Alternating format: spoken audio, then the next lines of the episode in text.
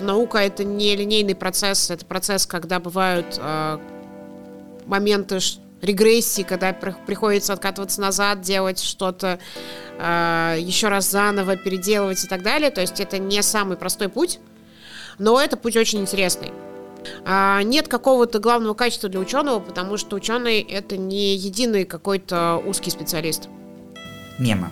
Мемы как а, средство популяризации науки это время в кадре проходит горилла. Она огромная, хорошо различимая и точно должна быть замечена, но тем не менее а, довольно приличное количество испытуемых ее не замечают. Что значит заниматься наукой? А, когнитивная психология движется к тому, чтобы охватить больше проблем, с одной стороны, а, и охватить больше штук, которые имеют связь с реальной жизнью, а не с лабораторией, и, соответственно, также параллельно с этим больше приближается к практике. Вот, и поэтому, да, мне очень понравилось, и я осталась в науке, наверное, благодаря этому. А какие темы для исследований или, возможно, технологии а, в области когнитивной психологии а, будут, на ваш взгляд, актуальны и востребованы в будущем? И самое важное, когда вы думаете над занятием наукой, в первую очередь делайте это с удовольствием. Потому что если вы найдете то, что вам интересно, то вы сможете это развить востребованное, хайповое и так далее.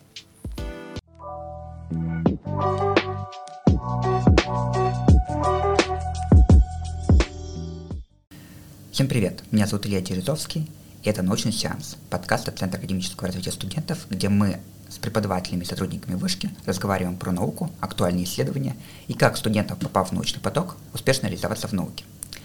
Наш сегодняшний гость Елена Сергеевна Горбунова, а, доцент Департамента психологии факультета социальных наук и руководитель научно-учебной лаборатории когнитивной психологии пользователей цифровых интерфейсов. Елена Сергеевна, добрый день. Добрый день.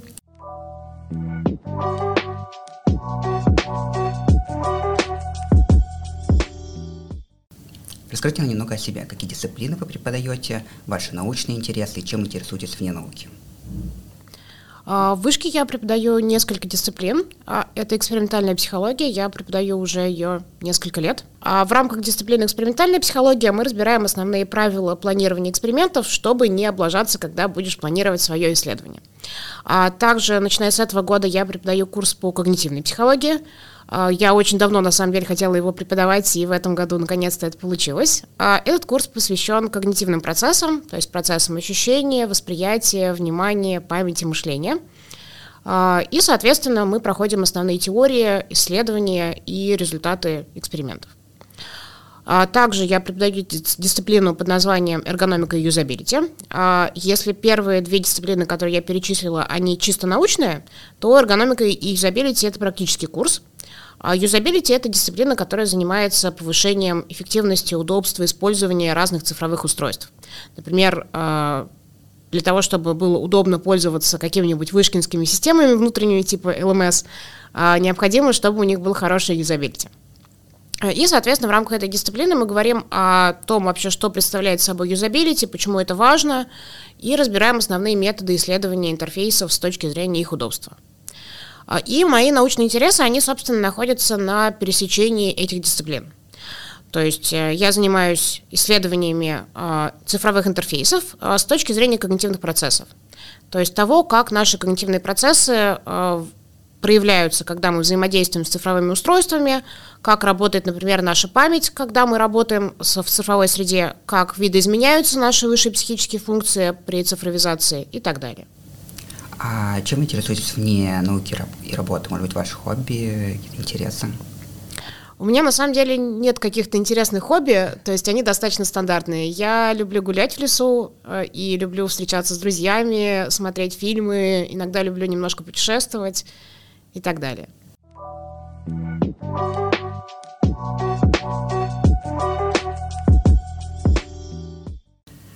Лена Сергеевна, давайте отправимся в самое начало вашей академической жизни. Расскажите, как а, проходило ваше поступление в университет. О, это очень интересно. Обычно, когда людей спрашивают, почему вы решили учиться на психолога, люди отвечают, я хочу помогать людям, я хочу разобраться в себе и так далее. У меня несколько необычная история. Я на самом деле не очень представляла, чем заниматься после 11 класса. А, ну, в начале 11 класса я уже понимала, понимала, что надо выбирать там университет, направление и так далее. А, я хотела поступить в МГУ, неважно на какой факультет, я не очень себе представляла, что я хочу делать, поэтому я посмотрела список экзаменов, которые есть на разные факультеты, и выбрала психфак.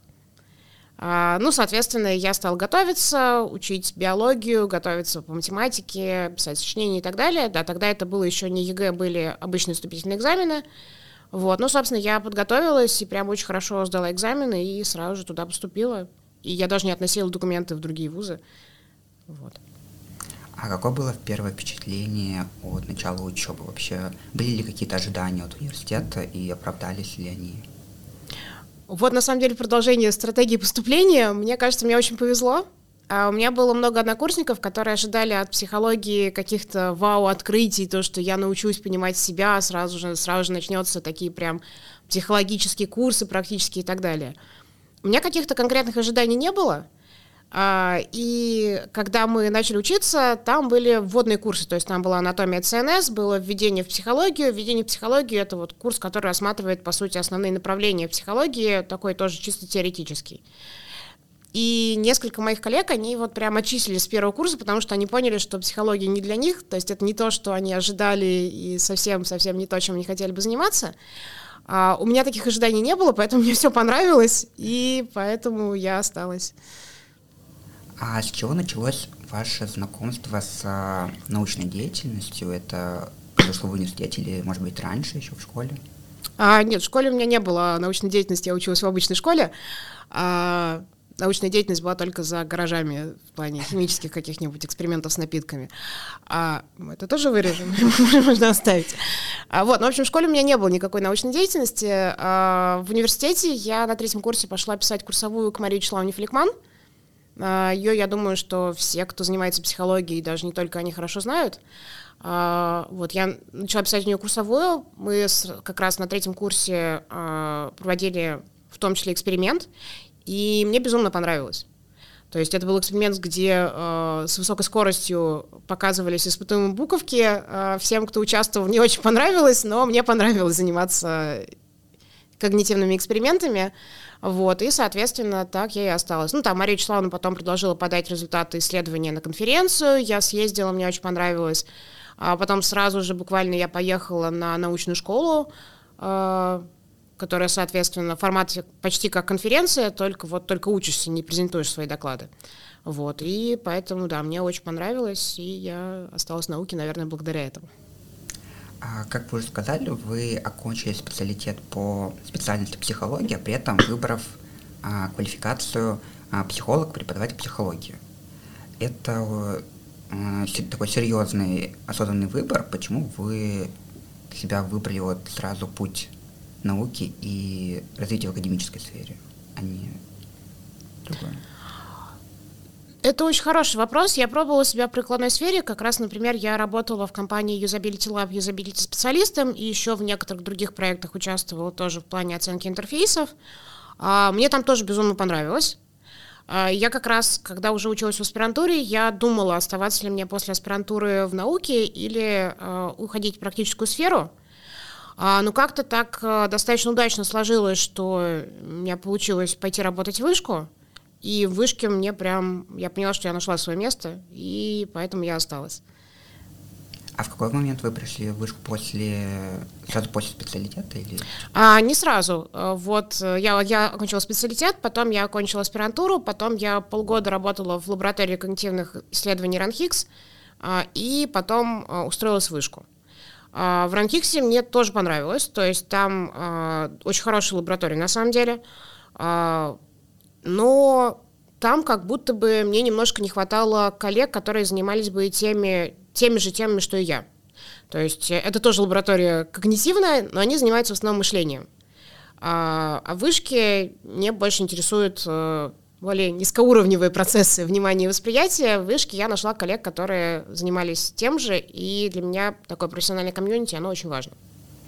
А вот вы сказали вначале, после специалитета вы закончили аспирантуру, а как развивались ваши научные интересы вот, прям от поступления в специалитет и до написания уже кандидатской диссертации?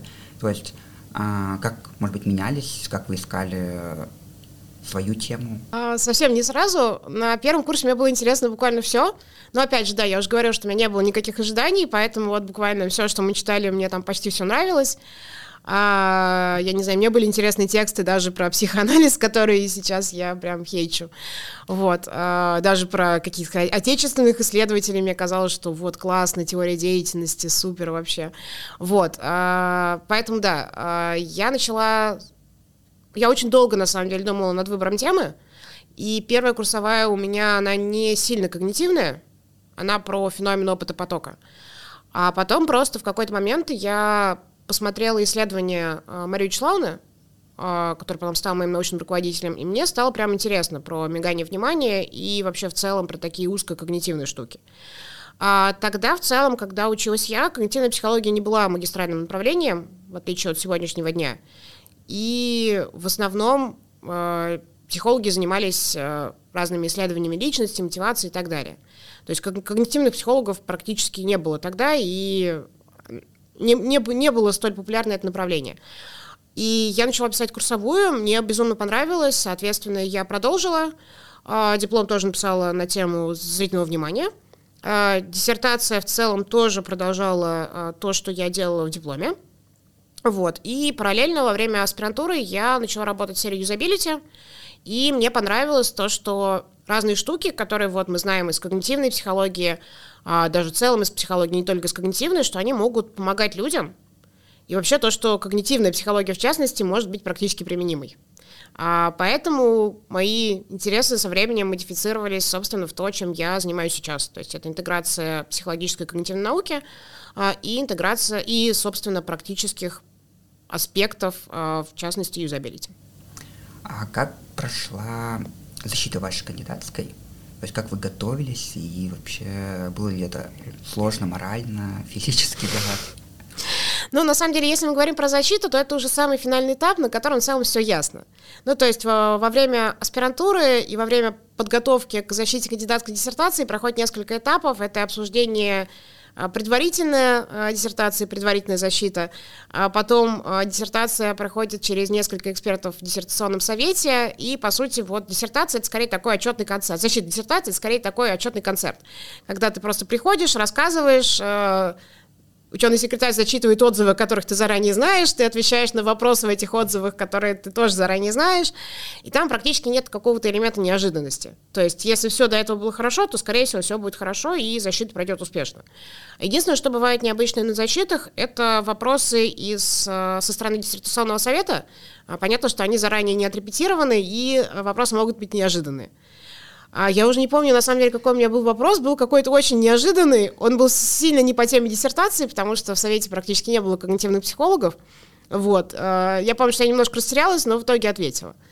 Вот, то есть итоговая защита — это скорее отчетный концерт. В процессе подготовки, конечно, да, там бывают э, проблемы и научного характера в плане там э, опубликовать статьи, это всегда такая сложная длительная штука, растянутая во времени.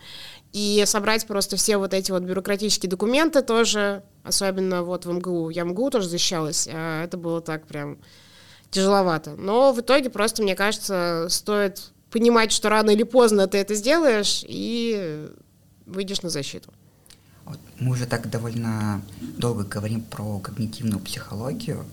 А все-таки чем она отличается от обычной психологии? Какие вообще виды бывают?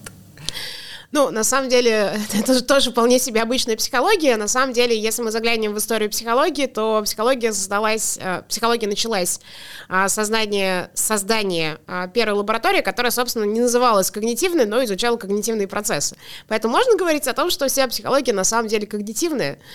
А, но психология изучает разные процессы. То есть психология изучает э, личность, мотивацию, эмоции. В целом это то, что обычно, изучает, э, обычно ассоциируется с психологией. Но также психология занимается и проблемами сознания, познавательных процессов, и, собственно, вот эта часть психологии называется когнитивной. Ну, плюс еще выделяют когнитивную психологию как область исследования. Это все, кто занимаются проблемами сознания, когнитивных процессов, э, того, как мы познаем окружающий мир, и выделяют, с другой стороны, когнитивную психологию как подход. А как подход это э, точка зрения на то, как в целом устроена наша психика, который идет от понятия компьютерной метафоры. А сейчас, на самом деле, компьютерная, э, компьютерная метафора — это история с тем, что наше познание похоже на переработку информации компьютером. Сейчас, на самом деле, когнитивная психология как подход отходит от компьютерной метафоры, то есть появляются разные новые области, которые начинают учитывать и аспекты, связанные с общими какими-то моторными штуками, телесными штуками, и аспекты, связанные с культурой, а, которые, собственно, в изначальной когнитивной психологии практически игнорировались. А, но в целом общая такая направленность, она сохраняется.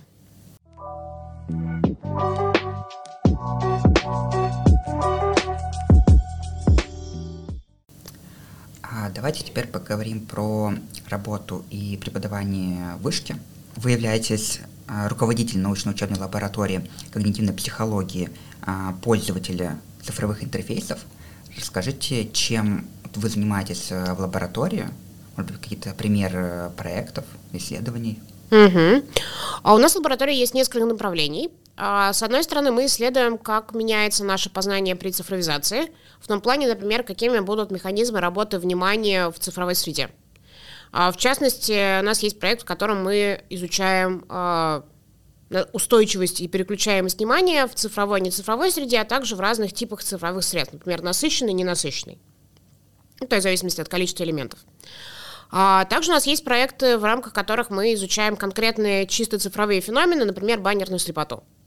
Например, год два назад у нас было исследование, когда мы смотрели на то, как а, влияют а, на вероятность обнаружения баннерной рекламы ее эмоциональная окраска.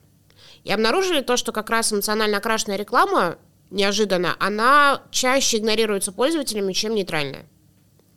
А также у нас есть проекты, связанные с тем, как э, происходит обучение, в том числе в цифровой среде, э, и про то, э, как работает когнитивная нагрузка. Это не, не все, наверное, проекты, ну, в смысле, это не, не все проекты, которые у нас есть, но это скорее такие основные линии исследований. Вот еще в самом а, начале вы а, сказали, что тоже в сферу ваших интересов входит исследование юзабилити. А можете рассказать, что это такое? юзабилити? Ох, но если мы возьмем академическое а, определение, то, с одной стороны, это степень эффективности, продуктивности и удобства пользования каким-то устройством.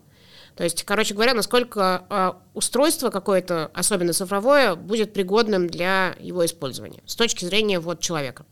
А, и, с другой стороны, это научно-практическая дисциплина, которая занимается изучением э, как раз удобства использования и повышением эффективности.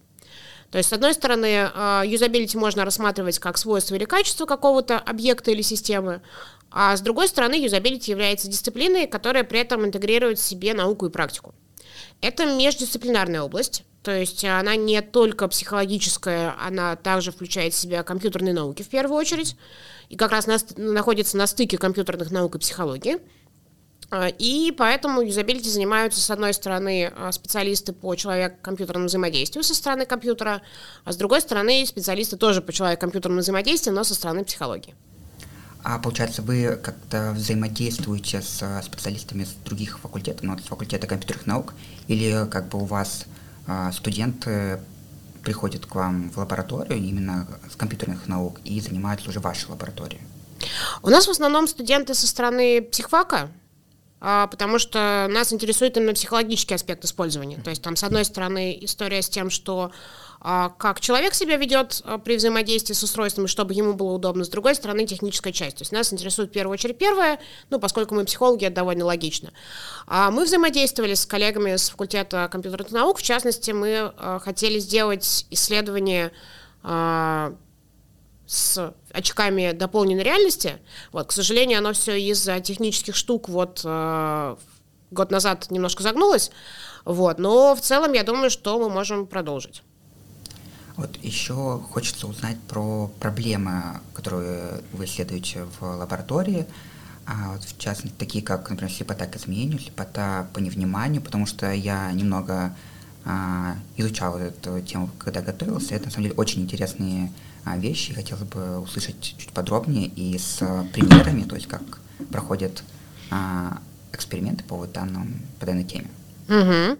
Ну, слепота к изменению – это невозможно заметить какие-то изменения в объекте а, при наличии, например, какого-то прерывания.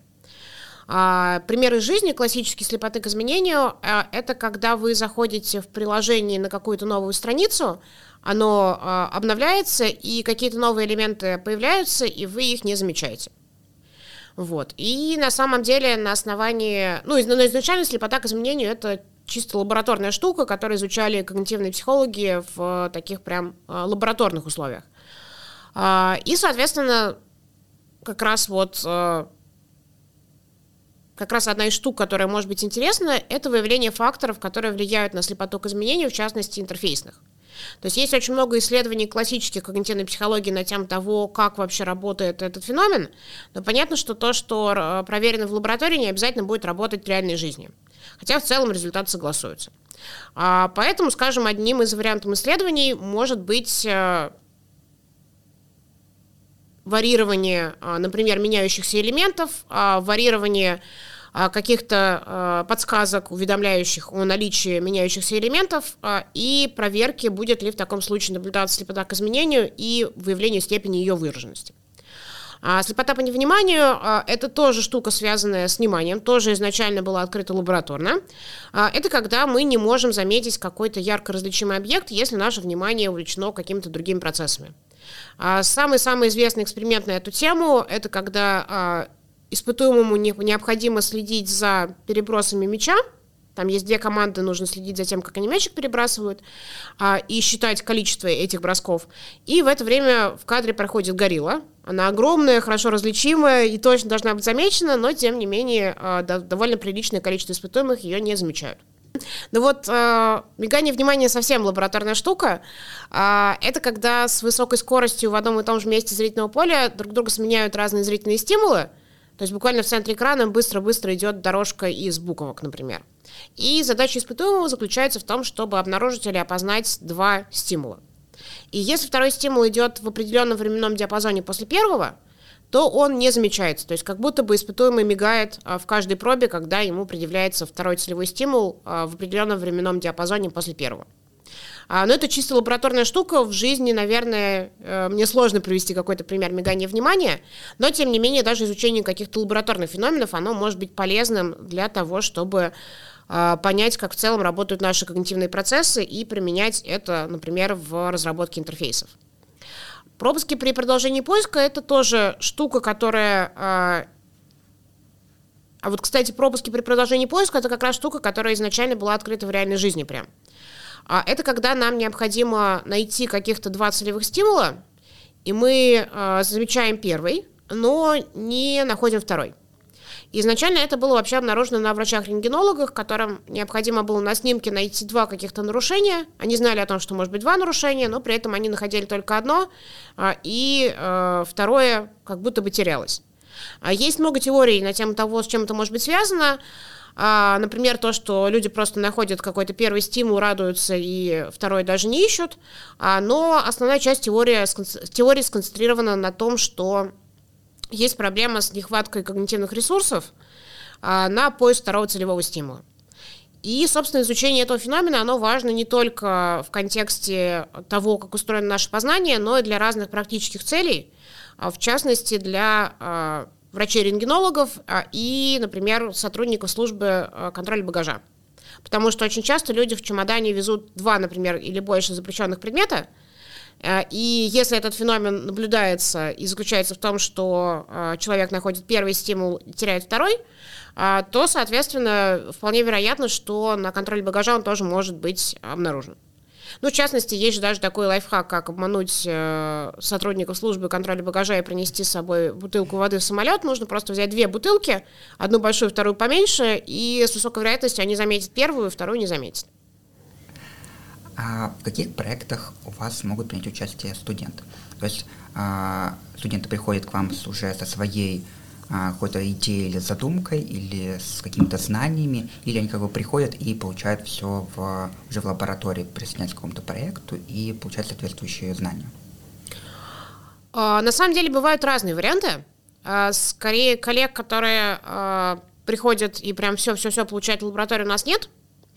А у нас есть программа бесплатных стажировок через ярмарку проектов бесплатных неоплачиваемых, наверное, это все-таки называется не бесплатных, а, когда, соответственно, коллеги могут а, поучаствовать а, в каких-то наших проектах, например, пособирать данные, их пообрабатывать и получить опыт. И также у нас есть вакансии стажеров-исследователей. Мы как раз недавно объявляли конкурс на то, чтобы пройти к нам в лабораторию. И, соответственно, это уже оплачиваемые позиции. А, чаще всего на позиции стажеров-исследователей мы берем уже тех, кто а, был предварительно у нас на бесплатной стажировке на ярмарке проектов, чтобы а, уже брать человека с некоторым опытом, вообще вхождением в лабораторию, там человека, которым, про которого мы точно знаем, что у него есть интерес и так далее. Помимо исследовательских проектов, вы в лаборатории организуете не менее важные, не менее интересные мероприятия, такие как, например, летняя школа «Прикладная когнитивная наука», которая проводилась э, последний раз, важно отметить, в, офлайн а, формате в прошлом году. А, и если в планах развивать эти мероприятия, и э, просто хотелось больше услышать про как, как оно проходит и для, на кого рассчитано. Угу. Да, очень актуальный вопрос, потому что у нас как раз сегодня под, дедлайн подачи заявки на финансирование. Сегодня будем это делать. А, на самом деле мы попробовали, по-моему, все форматы проведения летней школы из-за разных причин. А, самая первая летняя школа у нас была в учебном центре Воронова. То есть туда а, все приезжают, а, живут там несколько дней, и в течение этих нескольких дней у, проходят а, различные как лекционные занятия, так и практические, а, направленные, собственно, на изучение разных практических аспектов когнитивной науки. То есть это и юзабилити, это нейромаркетинг, а, это онлайн-образование, также у нас был, по-моему, как-то раз круглый стол на тему того, что вообще когнитивная наука в принципе может дать практике. Вот, то есть это не только какие-то лекционные обсуждения, но это еще и практические и в формате круглых столов. Вот, первая летняя школа у нас была в Воронова, а потом у нас было две, по-моему, летние школы а, онлайн, а потом у нас в прошлом году была летняя школа а, очно, но а, в кампусе Вышки, то есть на Кривоколенном переулке у нас а, около лаборатории. И вот в этом году мы хотим наконец-то опять сделать Воронова. Вот. А, наша целевая аудитория а, это в основном студенты старших курсов, то есть это магистры и бакалавры там, начиная с третьего курса. А у нас каждый год очень много заявок, а, то есть там а, очень большой конкурс, что-то типа 5 человек на место. Вот. А школу полностью оплачивает вышка. А, ну, то есть это наша прям принципиальная позиция, то, что вот такие мероприятия, они должны быть бесплатными для участников, то есть мы не собираем рукзносы, ничего на этом не зарабатываем, а все преподаватели, которые приезжают, они все тоже работают бесплатно, ну, за еду, можно, можно сказать, наверное, так. А, вот, а, да, соответственно, у нас много заявок, мы стараемся а, делать так, чтобы у нас на школу попадали не только студенты вышки, но и студенты других вузов. Потому что мне кажется, что у студентов вышки и так достаточно много возможностей, и многие преподаватели из тех, которые у нас приезжают, это преподаватели вышки, они могут их послушать и так. Вот. А поэтому у нас есть даже, раскрою небольшой секрет, у нас есть отдельный конкурс для студентов из вышки, отдельный конкурс для студентов не из вышки. И на первом понятно, что там совсем большой конкурс. Вот. Ну и, соответственно, мы стараемся брать тех, кому, кто не только написал там хорошее мотивационное письмо, но еще и тех, кому мы видим то, что эта летняя школа может быть полезной. Да, соответственно, по формату, наверное, мне кажется, что формат выездной школы Воронова, он наиболее оптимальный, а, потому что а, есть не только вот та формальная часть программы, когда ты слушаешь лекции, но есть еще и большое количество неформальной части, то есть это какие-то научные дискуссии в кулуарах после, после занятий, а, это какие-то, может быть, вечерние мероприятия, игры и так далее. А в формате онлайн это делать сложно, точнее, на первой летней школе мы это пытались сделать, и это было вполне успешно. Там был прям полный ковид, все сидели прям совсем дома, поэтому как будто бы вот эти вот онлайн даже игры uh, после научной программы, они заходили хорошо. Uh, в кампусе вышки это тоже можно делать, но это заходит не настолько хорошо, потому что уже все устали, хотят отдохнуть, а в формате там съездить домой, отдохнуть, вернуться это не работает. А, поэтому, да, мы очень хотим в этом году сделать прям полноценную выездную школу, а, чтобы не потерять вот эту вот неформальную часть программы, которая на самом деле очень важна. А какие темы для исследований или, возможно, технологии в области когнитивной психологии а, будут, на ваш взгляд, а, актуальны и востребованы в будущем? Может быть, вы можете поделиться каким-то инсайтом для а, со нашими слушателями, студентами, на что стоит обратить свое внимание вот именно в научной сфере для исследований? Ну, как я вижу, сейчас э, сильно развиваются те направления, которые изначально считались слабыми местами когнитивной науки. То есть это и uh, embodied cognition, воплощенное познание, то есть тогда, когда мы uh, познаем то есть это подход, в котором учитывается, что мы познаем не только с помощью, условно говоря, мозга, но также большую роль играют моторные системы. И, соответственно, к этому подходу примыкают э, дополненное познание, расширенное познание, распределенное познание. Вот. В общем, можно на самом деле прям найти любую статью с описанием новых э, областей, новых подходов психологии. Они все безумно интересные. Э, все, соответственно, пытаются учесть то, что изначально когнитивная психология игнорировала. Также мне кажется, что будут актуальны разные кросс-культурные, социокультурные штуки. То есть сейчас достаточно много исследований на тему того, как э, отличаются познавательные процессы, например, у представителей разных культур. Также, по-моему, когнитивная психология активно пытается интегрироваться с практикой. А, это можно видеть и по количеству разных практических штук, которые а, говорят, что они из когнитивной психологии. А, это, например, разные стартапы по нейромаркетингу и так далее. Так можно и также можно видеть интерес со стороны каких-то крупных практических компаний когнитивным наукам, там вот Сбер и так далее. То есть как будто бы а, когнитивная психология движется к тому, чтобы охватить больше проблем, с одной стороны, а, и охватить больше штук, которые имеют а, связь с реальной жизнью, а не с лабораторией, и, соответственно, также параллельно с этим больше приближается к практике.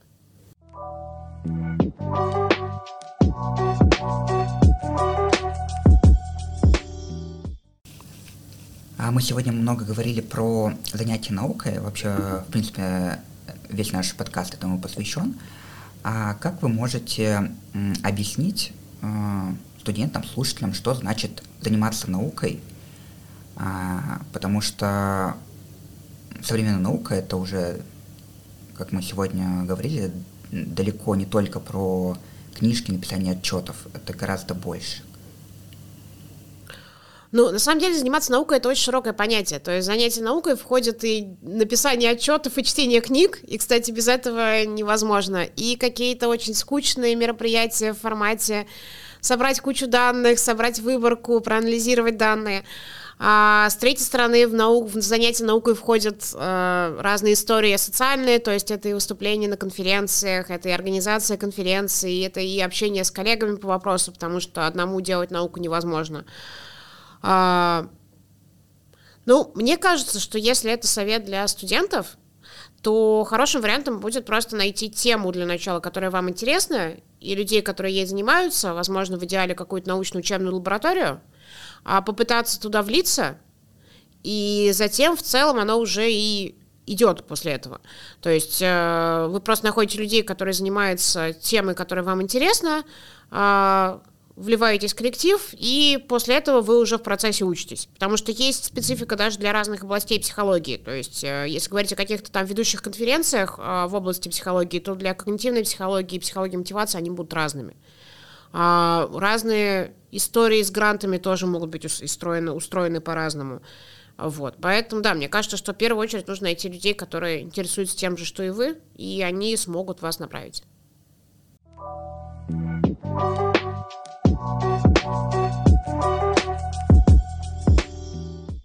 Мемы. Мемы как э, средство популяризации науки. А в вашем паблике довольно-таки известным, популярным а, когнитивный патимейкер. А, публикуются разные мемы, шутки, анекдоты про когнитивных э, психологов, про когнитивную психологию, как бы непосредственно от самих когнитивных психологов. Давайте разберем некоторые мемы из э, этого паблика, чтобы узнать чуть больше про когнитивную психологию и когнитивный юмор. Сейчас, секунду, я тоже открою. Угу. Так, давайте посмотрим на первый мем. А, знаете, вот если закрыть нижнюю часть, то, в принципе, уже становится забавно. Но а, вот кто изображен в нижней части картинки, почему он вызывает такую эмоцию, реакцию у Патрика? А, это Алексей Николаевич Леонтьев, а, известный советский психолог и основатель деятельностного подхода. А, его, наверное, знает, ну, его, мне кажется, знает каждый психолог, и при этом не только российский.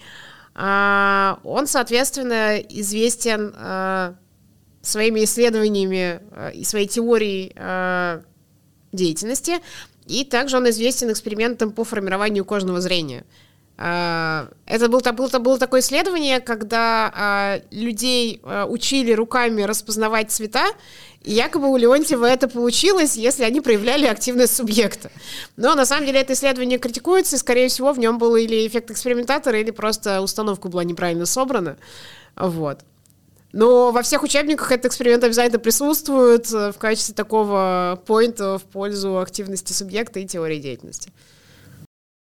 А, давайте перейдем а, к следующему. Mm? А, он посвящен, как я понимаю, а, редукционистам.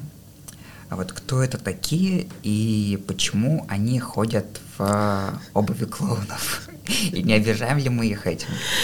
На самом деле редукционизм — это сведение каких-то сложных феноменов к простым. Например, психология — это история с тем, что часто психологические феномены сводятся к физиологическим процессам. И часто редукционистами называют почему-то когнитивных психологов, а, потому что они любят использовать нейрометоды. Ну, то есть э, все, что должно быть в когнитивной лаборатории, вот как только самые базовые потребности закрыты, это шапочка эго. Вот. И на самом деле когнитивные психологи, наоборот, не являются редукционистами, они с редукционизмом борются. То есть когнитивная психология появилась как э, область психологии, которая как раз наоборот требовала вернуть сознание в качестве предмета психологии и начать изучать когнитивные процессы, а не поведение, как делали до этого бихевиористы. Вот. Но хейтеры говорят, что вот, когнитивные психологи редукционисты, все сводят к мозгу, вот это все, но я думаю, что у них просто нет шапочки ЭЭГ, поэтому они завидуют. Давайте а, тогда посмотрим на следующий. А, не знаю, смешно ли становится от этой картинки или грустно, но а, как бы мем посвящен в целом а, науке, и тот вопрос, который мы как раз затрагивали, что значит заниматься наукой, а, давайте вот еще раз, э, как быть с, а, как совмещать рутинную работу, а, шаблонную с творчеством, с креативностью в науке. То есть, может быть, как не терять э, мотивацию среди вот этого всего? Очень хороший вопрос, особенно с учетом того, что бывают прям целые временные периоды, когда на творческую работу не остается времени. Ну, то есть это классические периоды отчетов, а, я не знаю, классическое время после того, как ты приезжаешь с конференции, тебе надо отчитаться за командировку, начинаешь собирать все эти бумажки, и это очень сильно достает. А это действительно проблема того, что наука — это не только творческая деятельность, но и куча всякой разной рутины. Мне просто кажется, что это надо понимать, и как будто бы рутинная работа, она есть э, в любой сфере. Ну, то есть э, я не могу себе представить профессию, которая была бы чисто творчеством без э, каких-то рутинных задач. А, мне кажется, здесь просто, с одной стороны, стоит помнить о том, что э, рутинные задачи, они неинтересны, но они обеспечивают выполнение э, более творческих, то есть это как такая база, которая есть, э, без нее просто ничего не будет. А, с другой стороны, возможно, э, рутинные задачи тоже можно превратить в что-то более-менее приятное, например, как-то геймифицировать, э, сказать, что вот это вот квест, то, что сначала мы идем, э, сначала мы делаем вот это, потом мы идем в тот кабинет, потом в тот, и, соответственно, как-то себе просто ставить галочки на каждом этапе. Ну да, действительно, как бы заниматься наукой это не только про красивый космос, но и про сбор данных и их последующий анализ. Ну, кстати говоря, сбор и анализ данных еще как будто бы тоже, ну, сбор, возможно, нет, анализ данных это тоже творческая задача вообще. А, этот эксперимент про такой феномен, который называется инсайт. А инсайт — это когда мы внезапно приходим к решению задачи после а, длительного периода затруднений. А, и проблемное поле — это, собственно, поле, в котором решается задача. А фиксация — это, видимо, имеется в виду феномен функциональной фиксированности, а, то есть привычки использовать а, предмет в каком-то его а, классическом назначении и не учет новых способов а, действия. Ну, например, там есть стандартный эксперимент на функциональную фиксированность, когда испытуемым предъявлялись две подвешенные с потолка веревки, а, а также плоскогубцы, и, соответственно, нужно было соединить эти две веревки с помощью плоскогубцев. Испытуемые начинали с помощью плоскогубцев вот так вот просто хватать веревку, одну и тянуть ее к другой, естественно, ничего не получалось. На самом деле решение задачи заключается в том, чтобы привязать плоскогубцы к одной из веревок и начать ее раскачивать. Вот. А, и, соответственно, а, функциональная фиксированность — это проблемная штука для решения задач, а, потому что если у нас есть фиксированность на том, что объект можно использовать только в определенном, в определенном в определенной функции, то мы не можем часто решить задачу.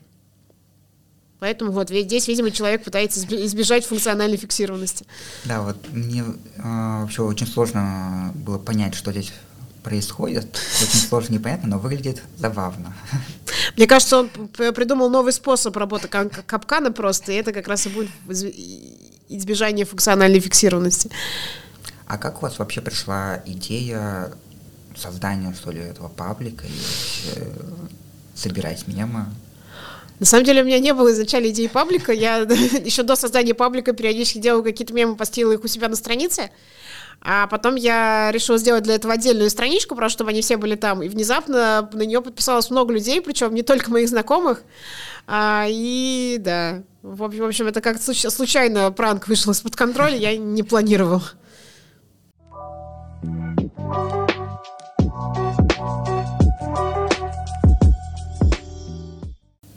А, Елена Сергеевна, а расскажите историю жизни, так или иначе связанную с научной и академической жизнью, а историю неудач и историю, за которую вам, возможно, даже стыдно. А мне ни за что не стыдно, потому что у меня нет совести. А у меня есть история с академической неудачей, такая прям мотивирующая история. А, есть такая система грантов, гранты научного фонда, Российского научного фонда, РНФ, а, и все их очень хотят получить. И мы два раза подавались на эти гранты. В первый раз мы писали, я уже сейчас просто ретроспективно понимаю, что очень плохую заявку, а нам ее не одобрили. А мы через год а, изменили, написали уже заявку получше, потому что фонд еще присылает рецензии, где, собственно, а, эксперты говорят о том, что не так. И, соответственно, во второй год мы написали получше, и вот в третий раз у нас наконец-то получилось.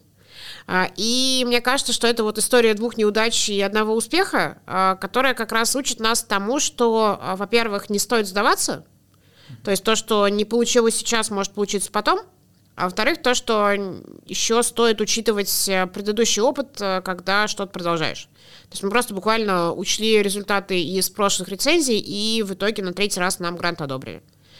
Причем, по сути, просто написана была заявка не так, как э, хотелось бы. Ну, то есть не, не так хорошо по формальным, э, формальным... В общем, заявка была не так хорошо написана. То есть там была проблема даже не, не в исследованиях, которых мы планировали проводить, а просто в том, как писать заявку. Это отдельно, кстати говоря, важный скилл, которому надо учиться и тренироваться.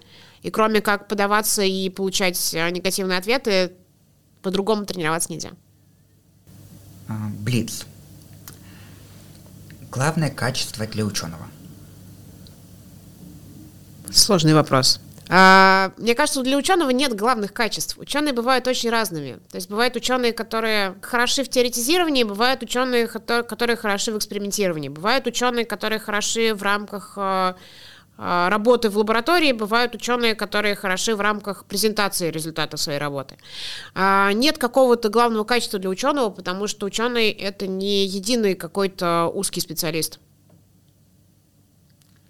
А ваш любимый фильм? А, Звездные войны старые. Самые старые. Все, а, вы любите все части? А, я смотрела вот шесть э, старых и средне-новых частей. Новые я начинала смотреть, что-то мне не очень понравилось. Вот. Ну вот э, шесть, шесть старых частей, они самые крутые. А ваш любимый этап э, в работе над научным исследованием? Мой любимый этап в работе над научным исследованием – это когда ты обсуждаешь результаты своей работы с коллегами. То есть это презентация на конференции, презентация на встрече лаборатории и так далее. Может быть, просто обсуждение. А, книжка, которую вы не устаете перечитывать. Ух. Наверное, про какую-то художественную литературу или что-то, ну, не научное. Ага. Хороший вопрос. Ну, наверное, «Обитаемый остров» и «Жук-муравейники» Стругацких. А что для вас вышка? Вышка — это... Я хочу ответить все, но все-таки, наверное, есть еще вещи помимо вышки. А вышка, в первую очередь, это студенты. А, то есть вышки самые лучшие, мне кажется, вообще студенты, а, которые заинтересованные, которые умные, а, которые очень яркие, творческие, способные. Также для меня вышка — это мои коллеги, с которыми мы работаем. Мне тоже все очень нравится. А, мне нравятся вышки, также всякие разные административные штуки. А, я знаю, что многие ноют на тему того, что много бюрократии, но вы еще не знаете, где много бюрократии. То есть э, в целом процесс э, бюрократизации вышки, он э, не настолько травматичный, как в других местах, и, по-моему, ну, я даже вижу, что вышка старается делать его лучше, поэтому мне нравится забота о сотрудниках. А, Елена Сергеевна, перед заключительным словом хочу сказать вам большое спасибо за интересную беседу. Вам спасибо, что позвали, мне тоже понравилось. Ну, всем, кто хочет заниматься наукой или пока раздумывает над тем, заниматься наукой или не заниматься, я бы хотела пожелать удачи. А, также я хотела бы вам пожелать не сдаваться, потому что наука это не линейный процесс, это процесс, когда бывают а, моменты регрессии, когда приходится откатываться назад, делать что-то а, еще раз заново переделывать и так далее. То есть это не самый простой путь, но это путь очень интересный. То есть, когда ты смотришь на финальный результат своей работы, на статью, которая у тебя получилась, на данные, которые у тебя получились, а, когда ты рассказываешь о своих результатах, это просто невероятный кайф на самом деле. А, и самое важное, когда вы думаете над занятием наукой, а, в первую очередь делайте это с удовольствием. То есть не нужно думать о том, вот сейчас говорили о том, какие направления психологии сейчас более востребованы, не нужно об этом, дел, об этом думать, нужно делать нужно делать мотивирующий паблик просто. А, не думайте о том, что сейчас наиболее востребовано, что хайповое, что более денежное. Думайте над тем, что вам интересно. Потому что если вы найдете то, что вам интересно, то вы сможете это развить востребованное, хайповое и так далее. Это был научный сеанс. Оставайтесь в научном потоке. До следующего выпуска. thank you